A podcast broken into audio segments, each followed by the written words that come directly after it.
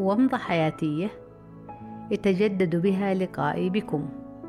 أسترجع فيها ذكرياتي على مسامعكم وأجعلها منيرة لي ولكم كومضات جميلة علنا نستنير بها في درب الحياة الطويل.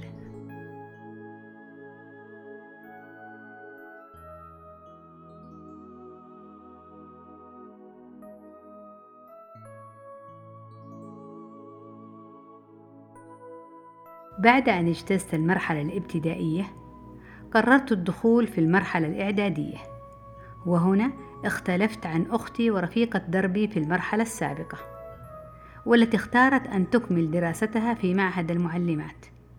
بينما استطعت أنا أن أقنع أبي بذلك إما بالكلام وإما بالبكاء.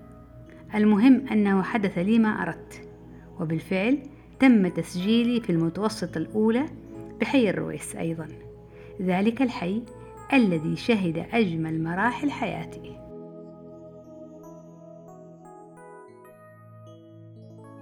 لقد استمر الحال معي باستخدام ذات الاسم نادية خلال كل عام دراسي مع الانتباه لهذا الخطأ في الاختبارات النهائية تحديدا. وقد عشت المرحلة المتوسطة بسنواتها الثلاث بكل عفوية الطفلة.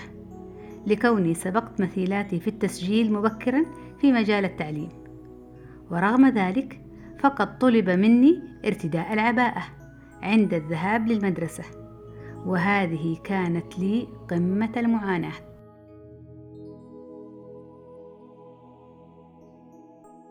ففي كل صباح كنت أحضر نفسي للانطلاق مع أبي إلى المدرسة فأسرع راكضة لأركب بجانب أبي. في سيارته الونيت التي كان يملكها دون أن أرتدي العباءة. حينها تصرخ علي أمي أن عودي وارتدي عباءتك. فهي ضرورية جدا للسماح لي من بواب المدرسة لفتح باب المدرسة الأسود الكبير ومنه إلى الفناء الرحب ذو الأشجار الوارفة والجلسات المريحة. أعود لأمي وكلي ربقة واضحة. في عدم معرفتي بارتداء العباءة. لذا فقد كان منظرا مضحكا لأمي وأبي. منظرا يتكرر حدوثه كل صباح.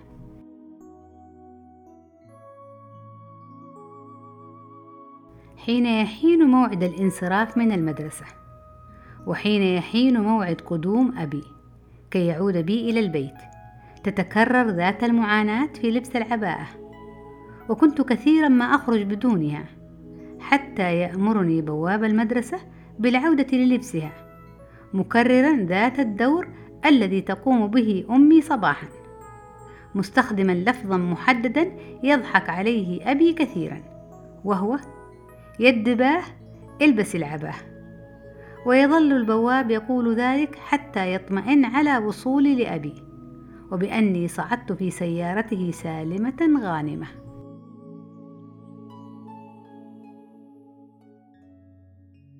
كنت حينها متميزة عن غيري بصغر سني وقلة جسمي. وفي أول يوم قدم أبي إلى المدرسة كي يعود بي للبيت طلب من البواب أن ينادي علي باسم عبد الخالق.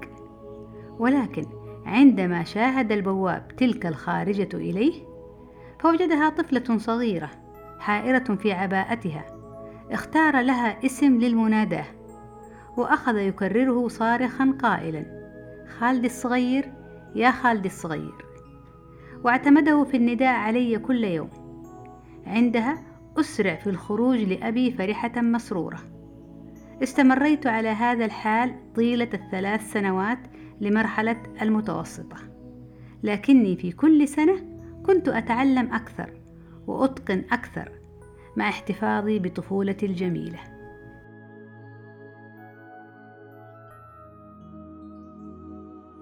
والله العظيم إني لأكتب قصتي هذه. أنا نادية وصوت البواب لا يزال يتردد في أذني مناديا علي. باه البس العباه. وما أجملها من ذكريات.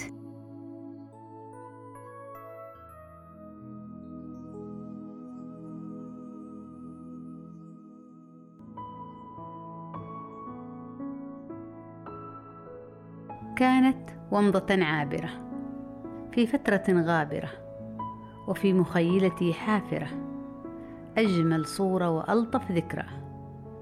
على أمل اللقاء القادم للاستنارة بومضة جديدة. دمتم بخير.